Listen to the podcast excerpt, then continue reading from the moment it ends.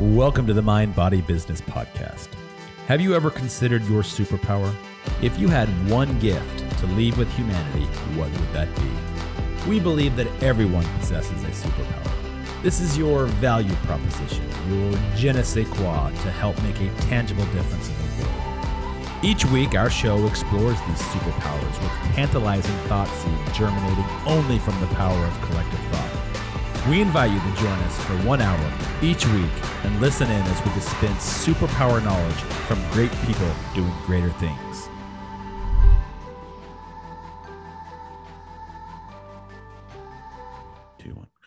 Hey, welcome to the Mind Body Business Podcast. I am joined by Lisa. We're on the Zoom today. We had to switch our platform because I was having some video issues. So if you notice the new look, it's not because we got picked up by a new sponsor and we have new cameras we just couldn't get our technical difficulties resolved. So, hey, Lise, how's it going?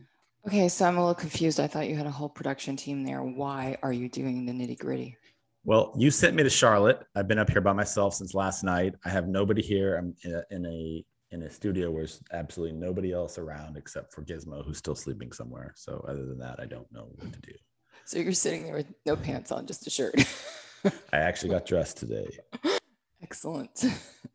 All right. So for today's podcast, we have somebody who we actively went out. Most people come to us because we're kind of a big deal. No, I actively sought her out because I came across her feed I believe it was on Instagram of all places, but I, I saw her feed and she had posted some content around yoga. And, you know, I've been exploring yoga for years. And then I met you and you and I started doing yoga exploration together and mostly just passing out from the horrible workouts and poses they make us do. So, um, no. but her name is Beth Shaw and you can find her on bethshaw.com.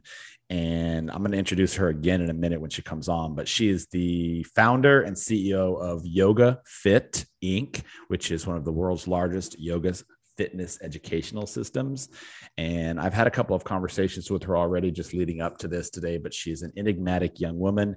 Um, she's got a couple of really cool products that she's going to talk about, one of which you've done the red light therapy. Mm-hmm. Yeah. Remember you've done yeah, that yeah, before. Yeah, yeah.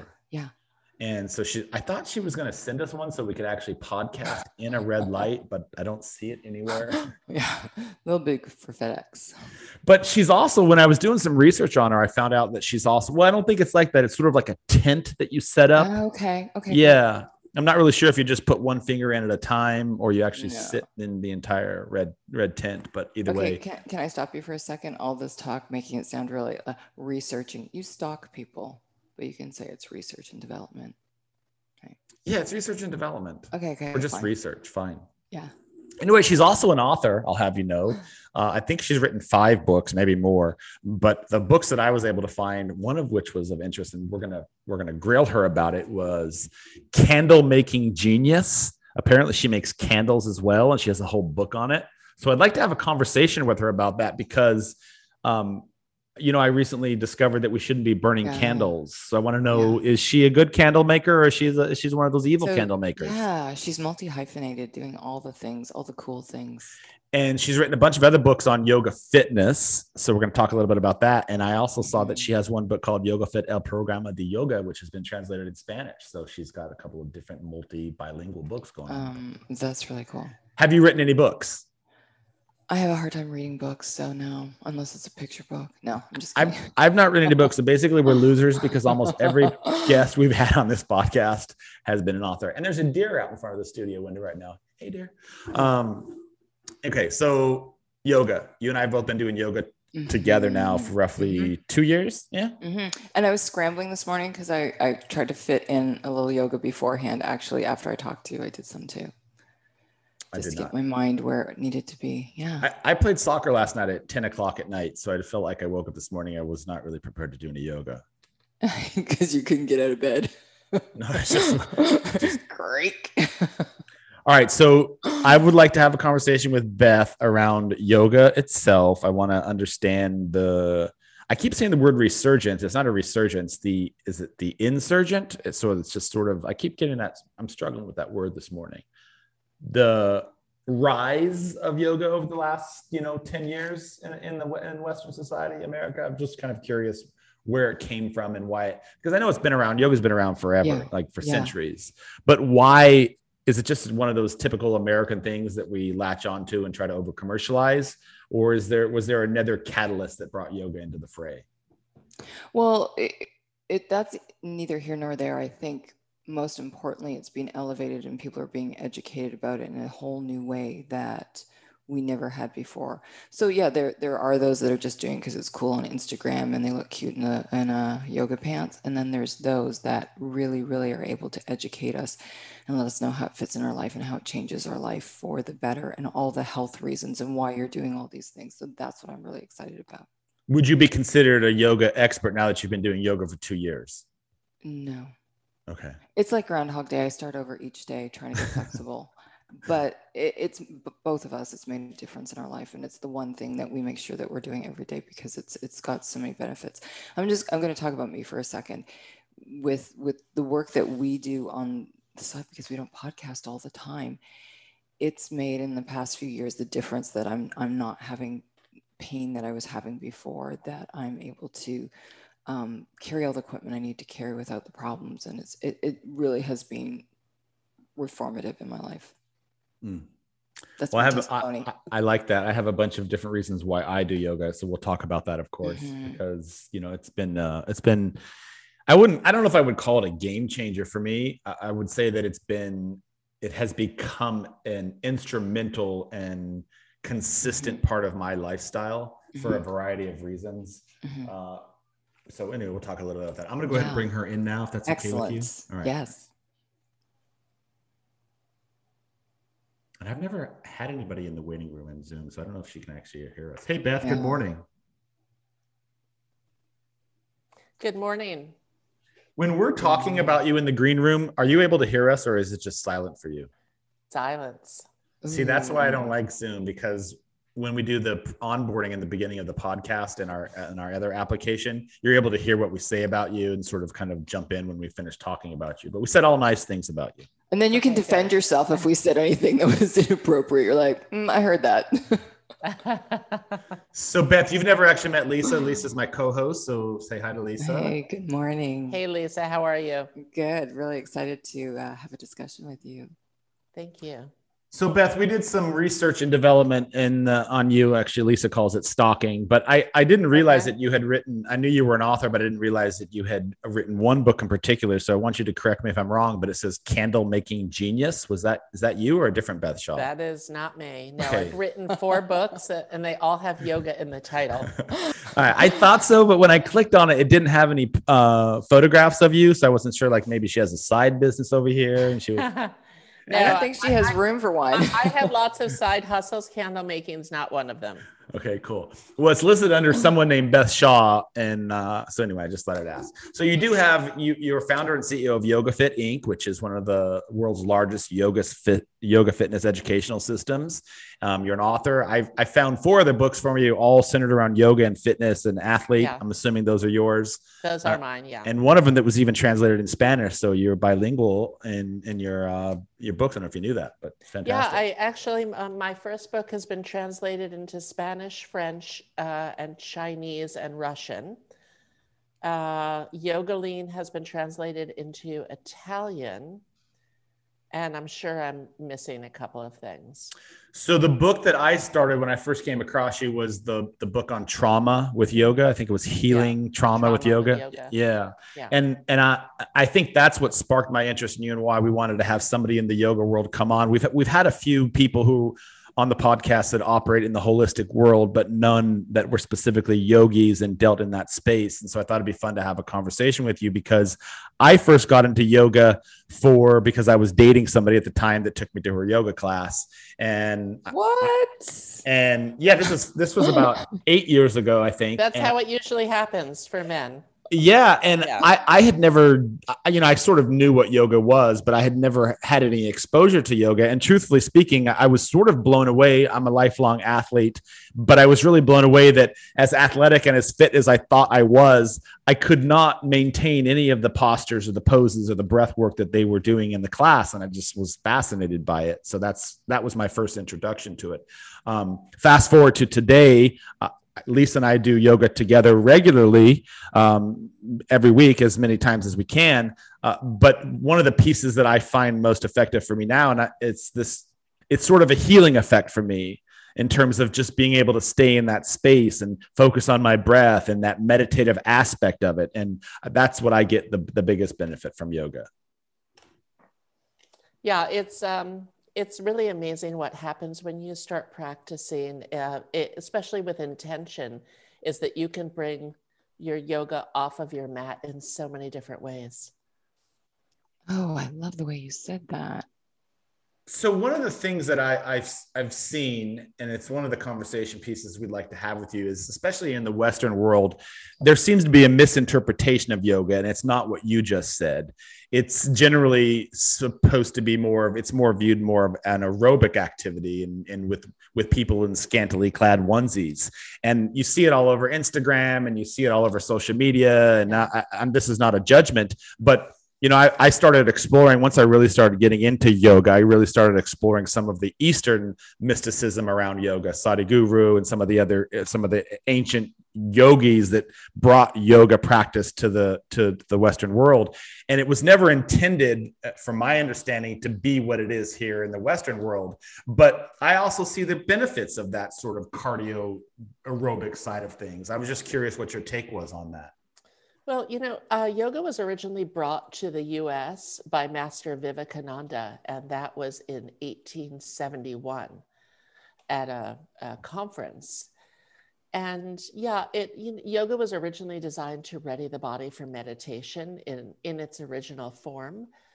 Um, it, it has become definitely a mainstream uh, workout for people, but I think that people inherently are getting a lot of the other benefits whether they're cognizant of them or not, uh, whether they articulate them or not. Sometimes they're just not aware, and then their practice starts changing them.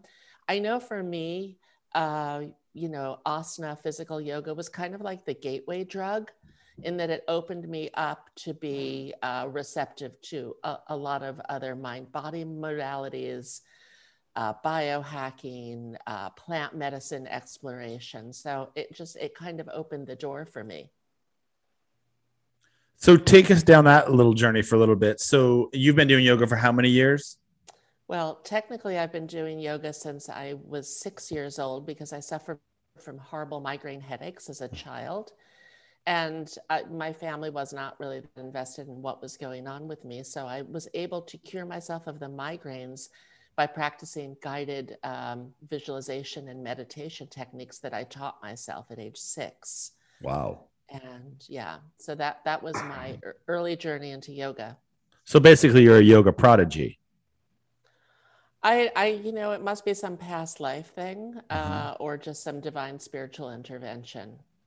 Well, let's I have to- a serious. I'm sorry. Go ahead, Lisa. I totally believe that because what six year old would would have that delivered to them and, and, and understand that. So, you know, a destiny of where you're supposed to be right now. That's really cool. Let's have a serious discussion about that piece of it, the, the sort of the, the mysticism around it. At six years old, you're you're exposing yourself to yoga of your own volition, and and it sort of brings you into a, a transcendental space, if you will. What does that even what does that even feel like to a six year old? And in terms of the growth and your exposure to it, where did you take it from there? Um, I think it, it, probably more took me than I took it. And I've always had a connection to kind of beyond our perceived reality.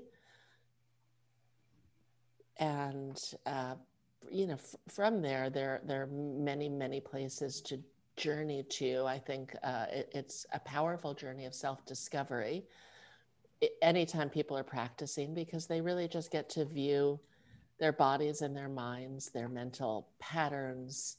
And it gives a level of self awareness. It also gives a tremendous amount of body awareness so that you can make much healthier choices in life on, on every level. Were you also exploring plant based healing at six years old? No, I, mm-hmm. I, I wish. it would have saved me a lot of years in therapy and probably some bad relationships if I was. What was your first exposure to that? Not that I, we need to go into that discussion, but I'm very curious about that. It's something that I have a a great interest in, and I've not experienced anything like that. So I'm curious about it. Well, I mean, I, I started kind of dabbling in plant medicine when I was living in Los Angeles, probably, you know, not too long ago, probably 10 years ago or so. I had my first plant medicine ceremony. And, uh, you know, from there, I've, I've gone to Costa Rica to do plant medicine. I've gone to Berlin to work with a shaman. It's something that I'm very interested in, very curious about, and enjoy doing because, again, I, I like to visit different realms of consciousness. And I think plant medicine is an amazing, quick route to the self. Um, perhaps for some people, past lives, past life regressions, uh, you know, all kinds of magic can really happen. So, I'm I'm a huge fan of plant medicine. I just wish that I had more time to immerse myself in it. I don't feel like a decade ago though it was something that was really on the radar for for many people. So when you're saying you did it recently but it was 10 years ago, yeah. That, that's that's quite an exploration and a journey at that time. Well, I feel I like think, it's, you it's gotten more trendy now or something. Oh, definitely has gotten more trendy and and in LA, you know, people are a little bit more open and receptive to those uh, types of things, and there's more access to them too. I was reading recently that the federal government was giving millions of dollars to Johns Hopkins University to start exploring and doing scientific research on plant based. Uh, um, ayahuasca was one of them, mushrooms was the other, and there was, I think, uh, is it not DDT, um, DMT, Ket- DMT. ketamine yeah.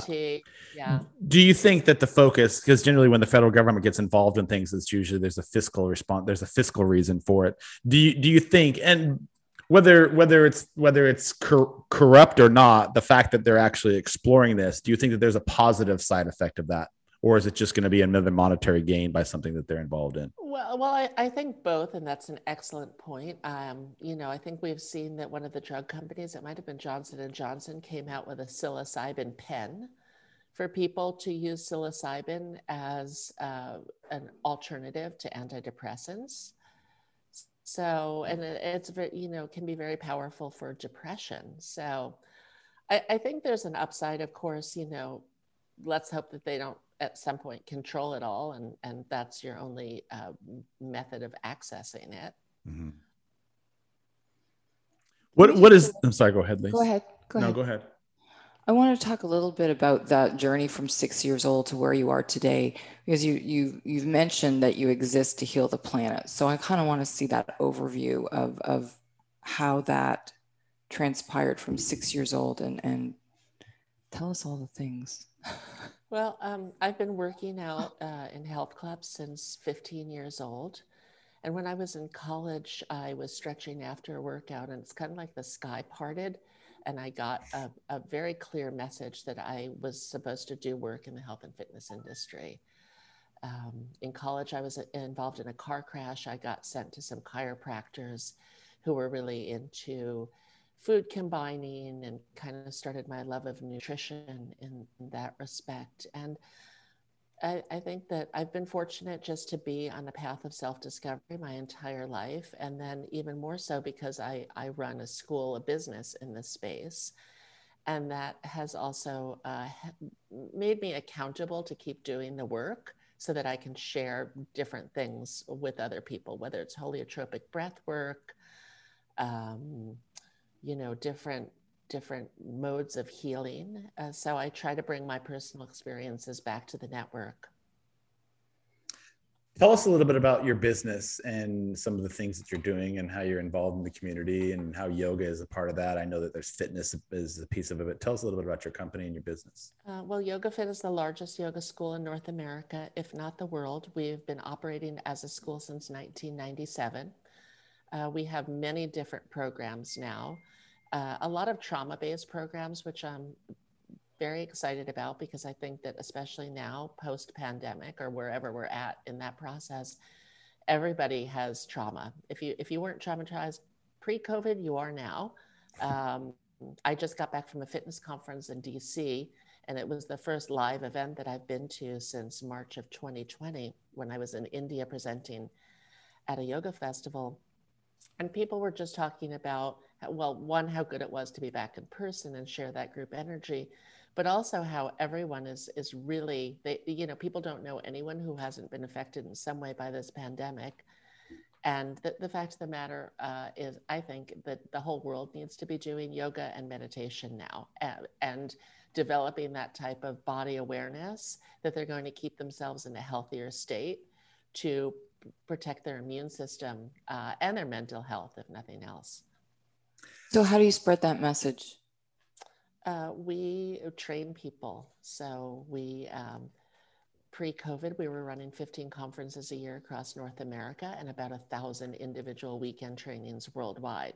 We've unfortunately had to switch to pretty much all online um, model, but we're still we're still trying to bring the in-person back. It's not going as quickly as we would like, of course.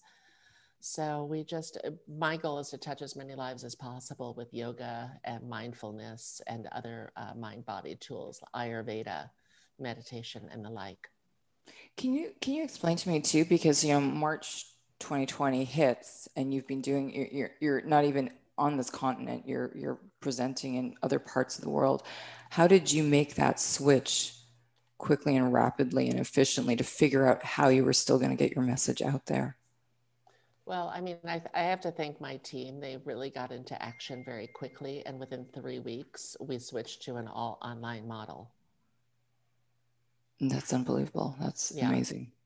I, I want to go back to being in India doing presentations for yoga conferences. What's the perception of a Western woman going to a, a an Eastern culture to teach and talk about yoga? Just that's just a general curiosity question.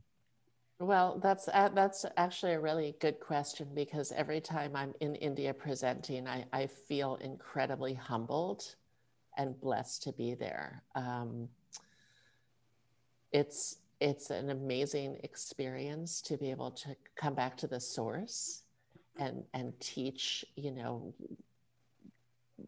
the uh, variations that that we we have taken on it. Um, but it, it's a it's a very humbling experience. That's all I can say. I can imagine it would be, but I'm wondering if is it so it, you're well received. You're not looked you're not looked down upon, or I'm assuming that kind of goes counterculture to if you're a yogi, you don't look down upon people, but mm. nonetheless, you um, would be uh, very surprised at how much judgment goes on in the yoga community. Oh, oh we've seen it, but those are the people that we don't consider to be necessarily yogis. They're just yeah. what we call poser yogis. Yeah. But but I do want to go back to that so because you know, I, I know a couple of Indian men, and I've worked with a lot of Indian culture, direct Indian culture, and it's a very it's a very pro masochistic uh, society where the male sort of very dominant. And there's a, an Indian couple who lives on my street, and the woman walks, you know, seven feet behind him as they take neighborhood walks. And so I was just curious when you said that, how you were received as a not only as a Westerner but a woman going into a a the, the epicenter of yoga. It's just a, it's an interesting question. So you well, were well received. I mean, my classes were well received, and uh, we have a very good relationship with the people who uh, run Parmarth who also put on the Rishikesh Yoga Festival.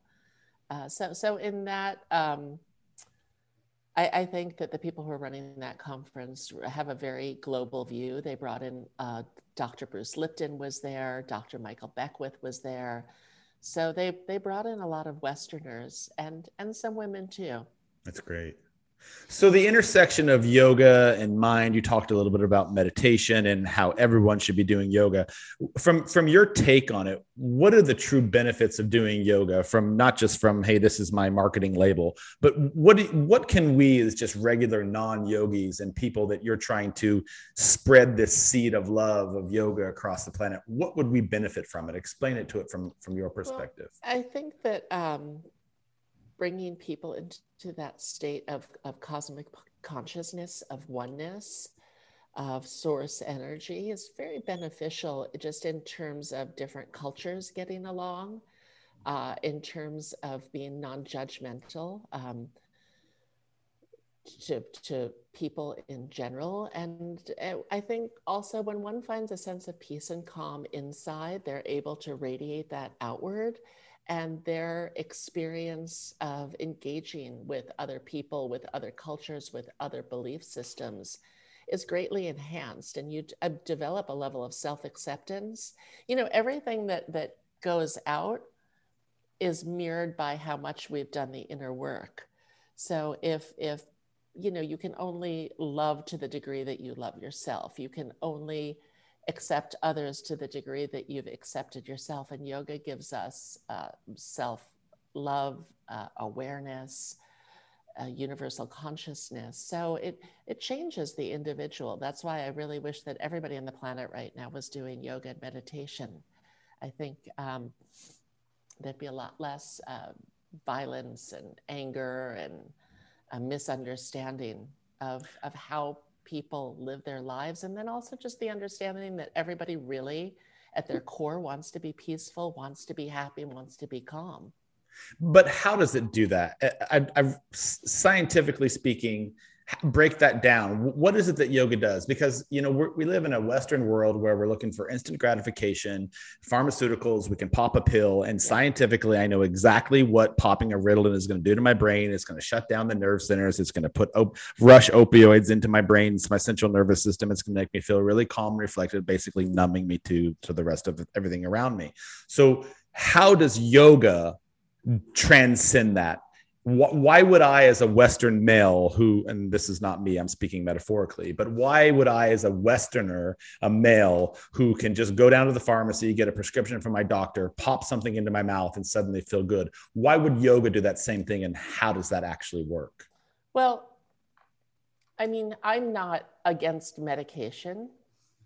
I think it's got its time and its place. But when one is practicing you're working the body, the mind, and the spirit simultaneously. So you're going to get a sense of cohesion there that a pill is not going to give you. Um, that's one big thing that's huge. And you're opening up your energy centers, you're removing uh, physical blockages in the body. Sometimes, if you're lucky, you're removing mental blockages in the mind. And there's it's nice. I mean and look talk therapy is also great but you're not using your body during that. Hmm. And you're going to feel probably great when you leave your therapist's office but chances are those mental patterns are going to come back up those neural pathways that you know hmm. we wear out like grooves in the road are going to still be present. And if we're doing yoga it's also very much of a pattern interrupt for the mind and in that space, you have an opportunity to bring more positive things in. That's a mic drop right there. Yeah. I've noticed that when I do yoga, one of the things that the benefit that I've gained from it, it's it's literally what you just said. It's sort of that detachment from whatever else was going on. And and I noticed that the let me back up. So I noticed that when I try to follow and listen to the yogi and I try to watch her and listen to what she's doing and try to mimic her moves, that I'm less focused in the practice itself. But when I just close my eyes and just sort of try to try to evolve with her as she's progressing through each of the stages and holding the poses, which I really struggled with the most when I first began, that it's almost like it's almost like you go into a different time and space when you can actually hold that pose and practice on your breath simultaneously. And even though I'm doing it for thir- only doing this for 30 minutes in a morning, during those 30 minutes, it almost becomes and I know this sounds crazy, and well, not to you, but to not when to I try me. to when yeah, when I try to explain this to my to my friends why I do yoga, and the only thing I can describe it is is sort of a transcendental experience for me when I'm really involved in the in the in the moment, and I almost kind of detach, like you're stepping outside of yourself for a few minutes of the day, and then you're just kind of going through the flow of things. And so I think that's what you were just describing. But one of the things I struggle with the most is kind of being able to stay in that space because my mind starts wandering, and I'm like start thinking about my meetings that I have that day, and I've got to take my kids to this or whatever it is do you have any tips around that for people like myself who are not necessarily a yogi but really want to enjoy the practice? Yeah i mean first of all i think that we shouldn't judge what the mind does. We have 60 70,000 thoughts a day. So first of all like let's not get attached to any of them. Secondly we then become the witness to what our mind is doing and a lot of people during their practice, they have a lot of negative self talk. They're like, my hamstrings are tight, my, my hips are tight, this pose is hard, you know, I need another coffee, whatever it is, you get to watch it. She's been watching you. I feel like you've been stalking us. Sometimes I, turn around and he's gone. And he's my, third, my third eye is stalking you. Um, but you know, when we teach at Yoga Fit, uh, our format uh, models the traditional uh, group exercise uh, model of warm up, working, cool down. So during the warm up phase, and I always, when I teach, I like to turn the lights way down. I don't like to use mirrors. And the first 20 minutes or so of our practice is typically very flowing, very fluid, one breath, one movement. And what happens to the brain at that point is it gets into a state of entrainment, which is basically hypnosis. So when you're matching one breath, one movement, you get into a hypnotic state. Mm-hmm. You know, and, and then in that hypnotic state is a great time to infuse yourself with some positive affirmations. Uh, to our, our, our mantra at Yoga Fit is let go of judgment, expectation, competition listen to your body, go at your own pace, breathe, feel, and most importantly, stay present in the moment.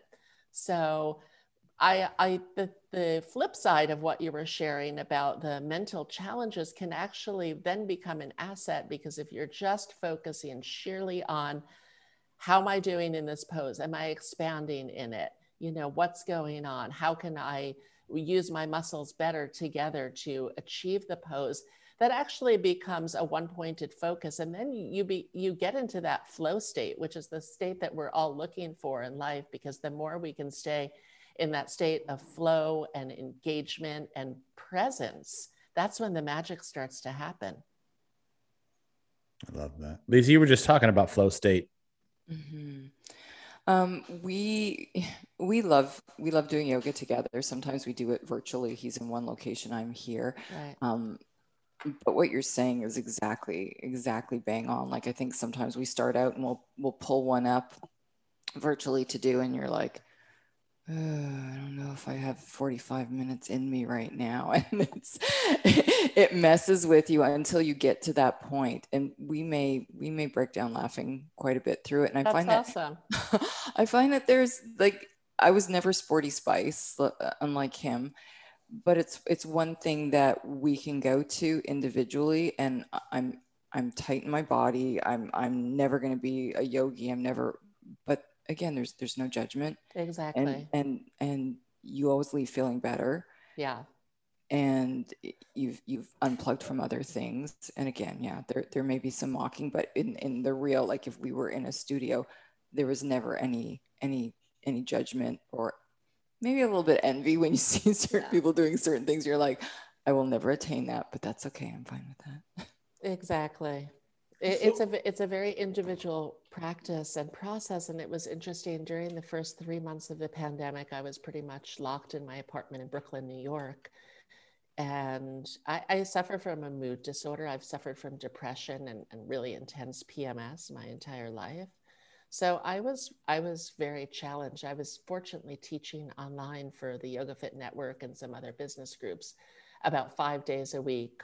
There was no gym, you know, I was walking my dog a lot. And um, but I found that of all the activities that I was doing during that time, even just 25 or 30 minutes of yoga taught online, like there was a huge transformation for me during that period of time. So obviously I'm a huge fan of yoga, but it, it really makes a difference and you don't even need 45 minutes. You can go do a headstand for 10 minutes and probably about six minutes in, you're, you're going to start to feel that calm, that buzz state, that, that transformation start to happen. Mm-hmm, mm-hmm. I think one of the biggest benefits I find from it is is what you just touched on a second ago. I, I play I still play soccer, so I, I go to the gym and I work out and and and while I find the benefits of those, I sort of go into that flow state you talked about a second ago, especially when I'm playing soccer. But one of the things I think I love most about yoga, and it, it goes against sort of the Eastern ideologies around it, but I like the fact that I get to be physical and mental simultaneously. I like the fact that I'm moving in an aerobic capacity and I'm forced to sort of work on poses and stretch myself to a limit that I wasn't able to do both mentally and physically. Do you think that that the way Westerners have have sort of met it's there's a there's a there's a metamorphosis of going on and, and how we've sort of blended the athletic with the mental. Do you think that that's uh, a going to be sort of a new stage for yoga and that's going to be the new evolution of it or do you think there's always going to be a place for both the way easterners practice yoga and the original ideologies around it and what we do well i think the more we can find hybrids and blends like you just mentioned then the more accessible it becomes uh, for other people there are many different sports personalities who, who swear by yoga as the, their game changer many people mm-hmm. who play golf or football so the more we can bring yoga into whatever else people are doing. Um, it's just good for the planet, really. I love that it's so broad that there's something for everyone because there, even for us, we'll we'll start something the one day and we're like, you know, I'm not like today. I really feel like this is what my body wants to do, or this is what my mind wants to do, and we can always find something that's um, appealing and satisfying to us because you know we want quick quick remedies to things. And i think it's funny because if someone heard us was outside the doors we're doing yoga they would be like what the heck are they doing in there? Because there's so many sounds that come out of us sometimes you're just like oh that felt good. So it's probably not a good thing. But um, i'm interested going back to when you were saying that you had this experience this evolution, epiphany, the the experience that spoke to you as to what your direction needed to be and where you needed to go. What what happened when you brought that like the people that were surrounding you at that time that did you was it a drastic change in your life was it a, a, a difference in your your your group of people that you are, were associating with? Was there kind of like are you joining a cult? Like what what what happened to you? What's going on? And that like did you have the support you needed or how did how did you make that shift? Well i think uh, during my early 20s when i started a, a more formal practice like my friends became the people that i was going to yoga with my priority became yoga. I remember there was, I, I had had a very long term boyfriend and, and then we broke up. And no matter who I had a date with, like I would bring them to yoga or they would be waiting for me in the gym after I did yoga. So yoga was, yoga became my priority during those years, which uh, was awesome. I didn't have a television probably for seven years so I, I was fortunate in that I think fairly early in life, I was able to immerse myself in study and it be it became my primary focus. You know, clearly it's led to, to having a business now for almost 24 years. Um, and I, I find actually the older I get, the more I only really want to be around people who are on some type of a spiritual path. Like last night, I had a party. I had about 10 people over to my house and it was 8 8. It was the, you know, the powerful moon portal. Mm-hmm. And in between a lot of drinking of wine and eating tacos and dancing and karaoke, we were also doing, uh, putting our intentions into a bowl. We were pulling universe cards. We were burning sage and Palo Santo. And then we, we burnt all of our intentions and said a prayer under the moon. So it definitely changes. Like, you know, I'm, I'm sure for some people who came over to my house, they're like, huh, okay, this is a different type of a party. But I bring that with me wherever I go, whether I'm in school for an executive education program and I'm teaching yoga at 6 a.m. to who's ever going to show up to if I go on a business retreat and I'm teaching yoga, like I, I'm very happy to, to try to bring this to as many people as possible. And a lot of people resonate with it very well. And then I typically, I'm not spending that much time with, with people who it doesn't resonate with.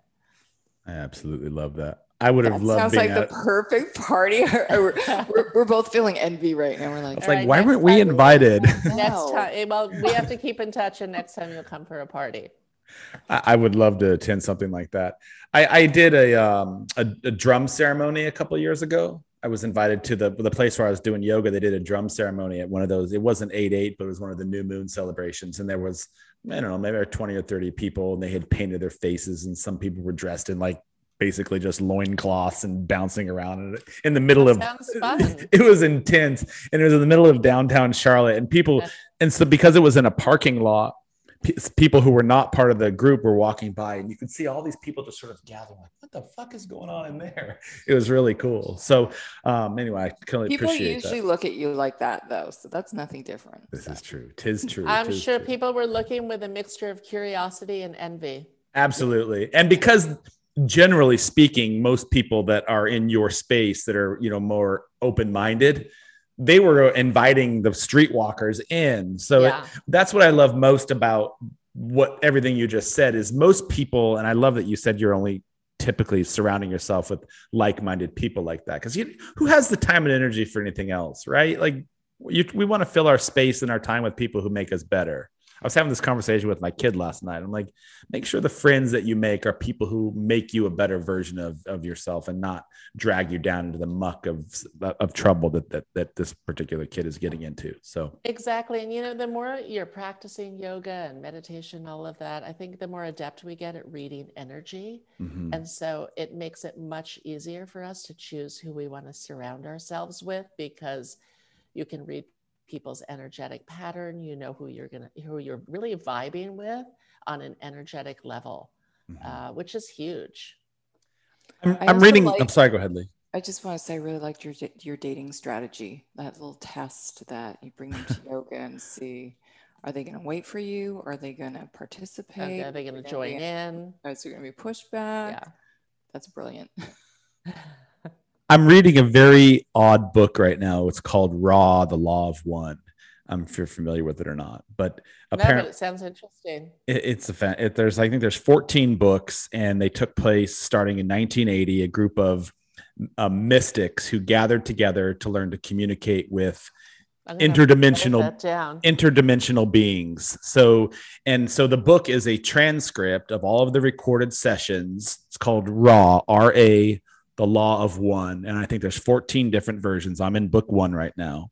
And for lack of a better, for lack of a better understanding, and this is straight from the book from the interdimensional beings who are operating on a sixth dimension. We're going weird here for a second, so just humor me. No, believe me, I I'm I- love having these conversations. I've been Oh. having a lot of conversations with people lately about going from the third dimension to the fifth dimension, which I kind of think I, I don't even 100% understand it, but I feel like I'm living in the fifth dimension most of the time. All right, well then you'll love this book because they talk about how we move from dimension to dimension. We're currently as a species on this planet in a third dimension, and we're uh, we're entering into what they call a harvest, which is from third to the next. So these are six dimensional entities that, Um, yeah, that are here to as guides for us third dimensionals to learn how to harvest into the next dimensions above us. And anyway, in the conversation, it's the group of humans here in third dimension mystics who are having a conversation with uh, a, an entity called Ra. And Ra is a is not one, as they say it. They're a group of highly evolved entities, interdimensional entities that have evolved past up into the sixth. And so they're a collective consciousness, is what they are. And anyway, so they're talking about, you said something a few seconds ago about how about how we as humans are sort of we operate in this more energetic world you love being around people and the more yoga you do the more the more you're able to sort of operate in that into that stratosphere that realm and in this book, they were talking about how thousands and thousands of years ago, and we're talking like 75,000 years ago to be specific, humans operated in that plane of energy and one and a cycle of collective consciousness. And then as the world started to evolve and, and grow and became industrialized and all the different things, and we found fire and all those sort of things, that we started stepping away from the, the law of one and we became an individualized species. Do you think and this is my long question sorry. Do you think that given everything that's going on right now that that is none of that is accidental? All of this is purposeful because that's the way the universe works and everything else. And and this this pain and nonsense that's going on around the planet right now has to happen in order for us to evolve back to what we once were. I mean, I could only hope that that's the reality, and I uh, tend to live in the land of hope. Uh, otherwise, I couldn't do what I do. So, um, I, I, I would only wish that that is the end result, and I can see how if if people choose to wake up, and I believe it is a choice most times, if they choose to wake up, if they recognize that they really have to, I, we can really make some very, very positive shifts on this planet. But it's it's going to take people being together in groups, uh, and it's going to take uh, a lot of very intentional leaders and people stepping up and um, also speaking the truth and speaking their truth. And if if more people were to really open up their third eye and you know there's a lot of suppression of free thought now obviously free speech uh, they're putting fluoride in the water. So it, it also takes a lot to remain conscious because you you have to make certain choices. But i think the, the future of humanity depends on it you mentioned fluoride in the water. That's interesting because Lisa and I have just been changing out for the last couple of years. We've been changing out all of our sources of water, installing new filters, etc. I recently came across an article from somebody I follow on Instagram that for the last 50 or some years, they've been putting fluoride, intentional doses of fluoride into some of the pharmaceuticals that we take for depression. Yes. Yeah, exactly. Uh, if you, you, I've done that research too. And, uh, Prozac, yeah, Xanax, yeah, and some other uh, pills have fluoride in them. And so there's there's a big dumbing down of, of society in general. And you know, pre-pandemic, I think we were really seeing people gathering for for moon festivals and Burning Man and and uh, worship in, in so many different ways to ascend spiritually and unfortunately, with all the social distancing and stay at home, it, it, you know that could take people off track and take them down the path of addiction and and alcoholism and uh, suicide and depression and everything else. So it's again, it's more important than ever that people try to gather in groups and uh, get elevation and elevate each other. It reminds me of the witch trials of the 16th century in some ways, yeah, some of the exactly. stuff that's going on. Exactly. This took a dark spin, so let's keep it positive. Yes, uh, we don't want to get banned. I can get, okay? dark and, I can get dark and deep quickly yeah I, I, love taking conversations like that so you you and i would get in some trouble. yeah, yeah i'm i'm trying to keep everybody's social media up okay? We don't want our okay. feeds taken down okay? Right. that's what i'm here for.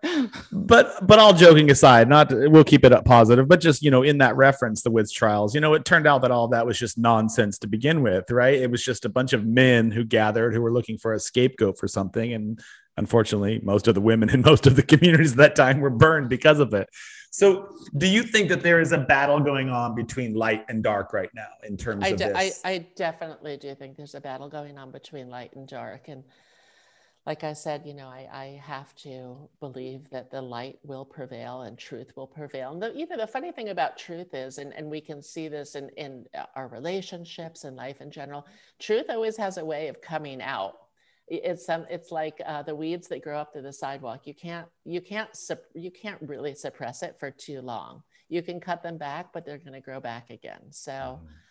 i um, you know i just my advice to people these days is try to keep your third eye open. Mm. i'm not a i'm not necessarily a religious person but there's a scripture in the bible that the dead bodies always rise to the surface. And so speaking of the truth you know it, yeah. it is true. It always does somehow find its way out doesn't it let's just hope it's sooner than later. Mm-hmm. Well, it, it's interesting to me all the work that you've done from the age of six, basically up. When you consider, you know, the lives that you've touched, the instructors, the classes, all the things, thousands of people, and how that's trickled into thousands and thousands more. That's that's quite a life's work. And when you said that your life work was basically to heal the planet, make the, the planet a better place, you've you've been instrumental in moving forward with that. So thank you for that. Thanks. I, I would only really like to do more of it on a, on a bigger scale. Mm-hmm. Lisa and I, we invite people onto the podcast, and, and we're coming up to the end of our time because otherwise we could sit here talk for hours. I'm sure one of the reasons that we invited you onto the podcast was for what Lisa just said is sort of your your gift is to inspire and, and bring light and truth and love to the world. And, those are the type of people that I want to try to surround myself that Lisa wants to surround herself with. If you, if you could impart one message to the world, to the universe, and these six dimensional beings suddenly appeared at your doorstep and said, Hey, it's time for you to evolve and come with us. And so you had to leave. What would your message be to the planet? Um, my message would be to the planet really that everyone has to take their own physical and mental health into their own hands. Um, to you know not get caught in maya which in sanskrit means illusion mm-hmm and there's a lot of illusion. And if we can develop practices that help us see the truth, both in ourselves and the world and others, uh, and just practice again that non judgment, uh, acceptance, uh, staying present in the moment, and letting go of uh, false beliefs and resentments, I think we'd all be in a very, uh, a much better place. Agreed. Spread the word yeah. I have one final question for you, if I may, release before sure. we drop. So, one of the things that I struggle with the most, and I posted this on my Instagram in a video earlier this week, is is trying to understand my role through this pandemic, and and the truths that I understand to be truths. Is it my role to share those truths with everyone else? or is it my job to just stay in my lane if you will and focus on the things that are that are only pertaining to me and and where i struggle is that sort of seems selfish to me if if i see a truth i've always been sort of one that calls that out if i see if i see something that doesn't fit and seems evil or malicious i generally call that out but at the same time I don't want to be perceived as someone who's just always trying to stir the pot and cause cause acrimony. I, I struggle with my role. What would you say? What would you say uh, one's role should be through all of this right now? You know, that's that's a very interesting question because I struggle a lot with that myself. Um, because I, I run a school, I run a business. I feel like there's a lot of things that I don't say that I wish that I could say um, you know, and obviously we all, I think we all have fears these days about flagging ourselves and getting mm-hmm. locked off of social media. And um, so it's, it's a tightrope to walk. I think that if we can bring positive things to people and make them think, then, then that really is not just our role, but it is our responsibility.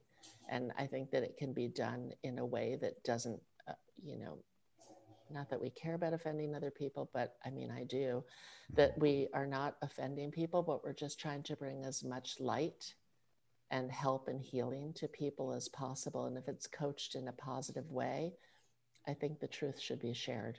Mm-hmm. Thank you for that's that. the perfect intention behind it. Yeah. Lisa and I have this conversation on a regular basis. Okay. Hey, Beth, I really enjoyed my time with you. Thank you for the conversation. Thank you your... so much. You guys are awesome. I hope to, we get to hang out live and in person one day. I would We're coming that. to your party. We're coming to yeah, your party. I'm going to come to Charleston. Our vice president of Yoga Fit lives there, actually. Oh, wow. That's great. We're, well, Lisa's only two hours from Charleston. And so that's great. Okay, good. What part of Florida are you? I'm in Fort Lauderdale. So isn't that where Stephanie Cartine is, Lisa? Is that correct? No, she's in um, West Palm Beach. Oh, West Palm Beach. Oh, okay. Mm-hmm. I'm going to be in Daytona next week. So, um, not for a race, but for doing some work. Okay. Anyhow. yeah, not a NASCAR, not a, not a NASCAR guy for, in terms of racing. I was say. so anyway, all right, Beth, I appreciate your time. Thank all you right, for joining thank us. Thank you. Namaste, Thank you. you guys. Thank you so much. Thank you. Bye. Bye.